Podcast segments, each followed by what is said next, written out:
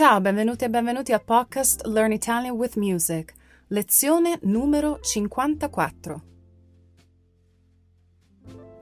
On January 17th, we celebrated the National Day of Dialect, namely the Giornata Nazionale del Dialetto e delle Lingue Locali. I know that many of you are listening from all over the world, and at times you are descendants of Italians who migrated a while ago. And maybe in your families, you still hear echoes of Italian dialects. Let us know what dialect was or is spoken in your family in the Q&A that you can find in the episode description.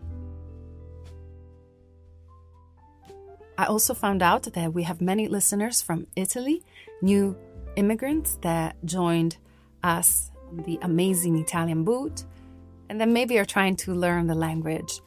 And most likely, you will have learned local dialects before the standard language.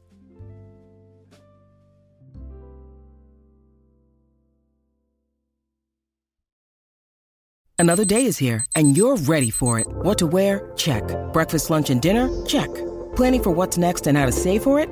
That's where Bank of America can help. For your financial to-dos, Bank of America has experts ready to help get you closer to your goals.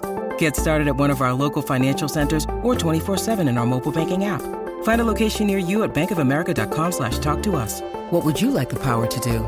Mobile banking requires downloading the app and is only available for select devices. Message and data rates may apply. Bank of America N.A., member FDIC.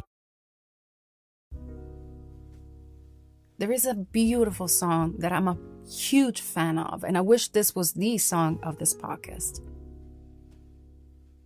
Italianità by the amazing jazz vocalist, arranger, producer, multi-instrumentalist Carolina Bubbico. In this song, she invites many singers, songwriters, vocalists, rappers, bands from all over southern Italy. Each one of them takes a verse and start singing or rapping using their local dialect, from Sicilian dialect to Apulian dialect to Neapolitan dialect, you name it. So well produced and so refined that I could not wait to share it in our Spotify playlist. In the chorus, she sings Italianità, lingua della storia, language of history. And then she names several cities from the north to the south.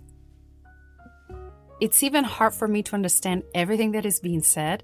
I get the overall sense, but just so you know, historically, dialects from the south were a way for northern regions to discriminate southern people, and to this day does still happen.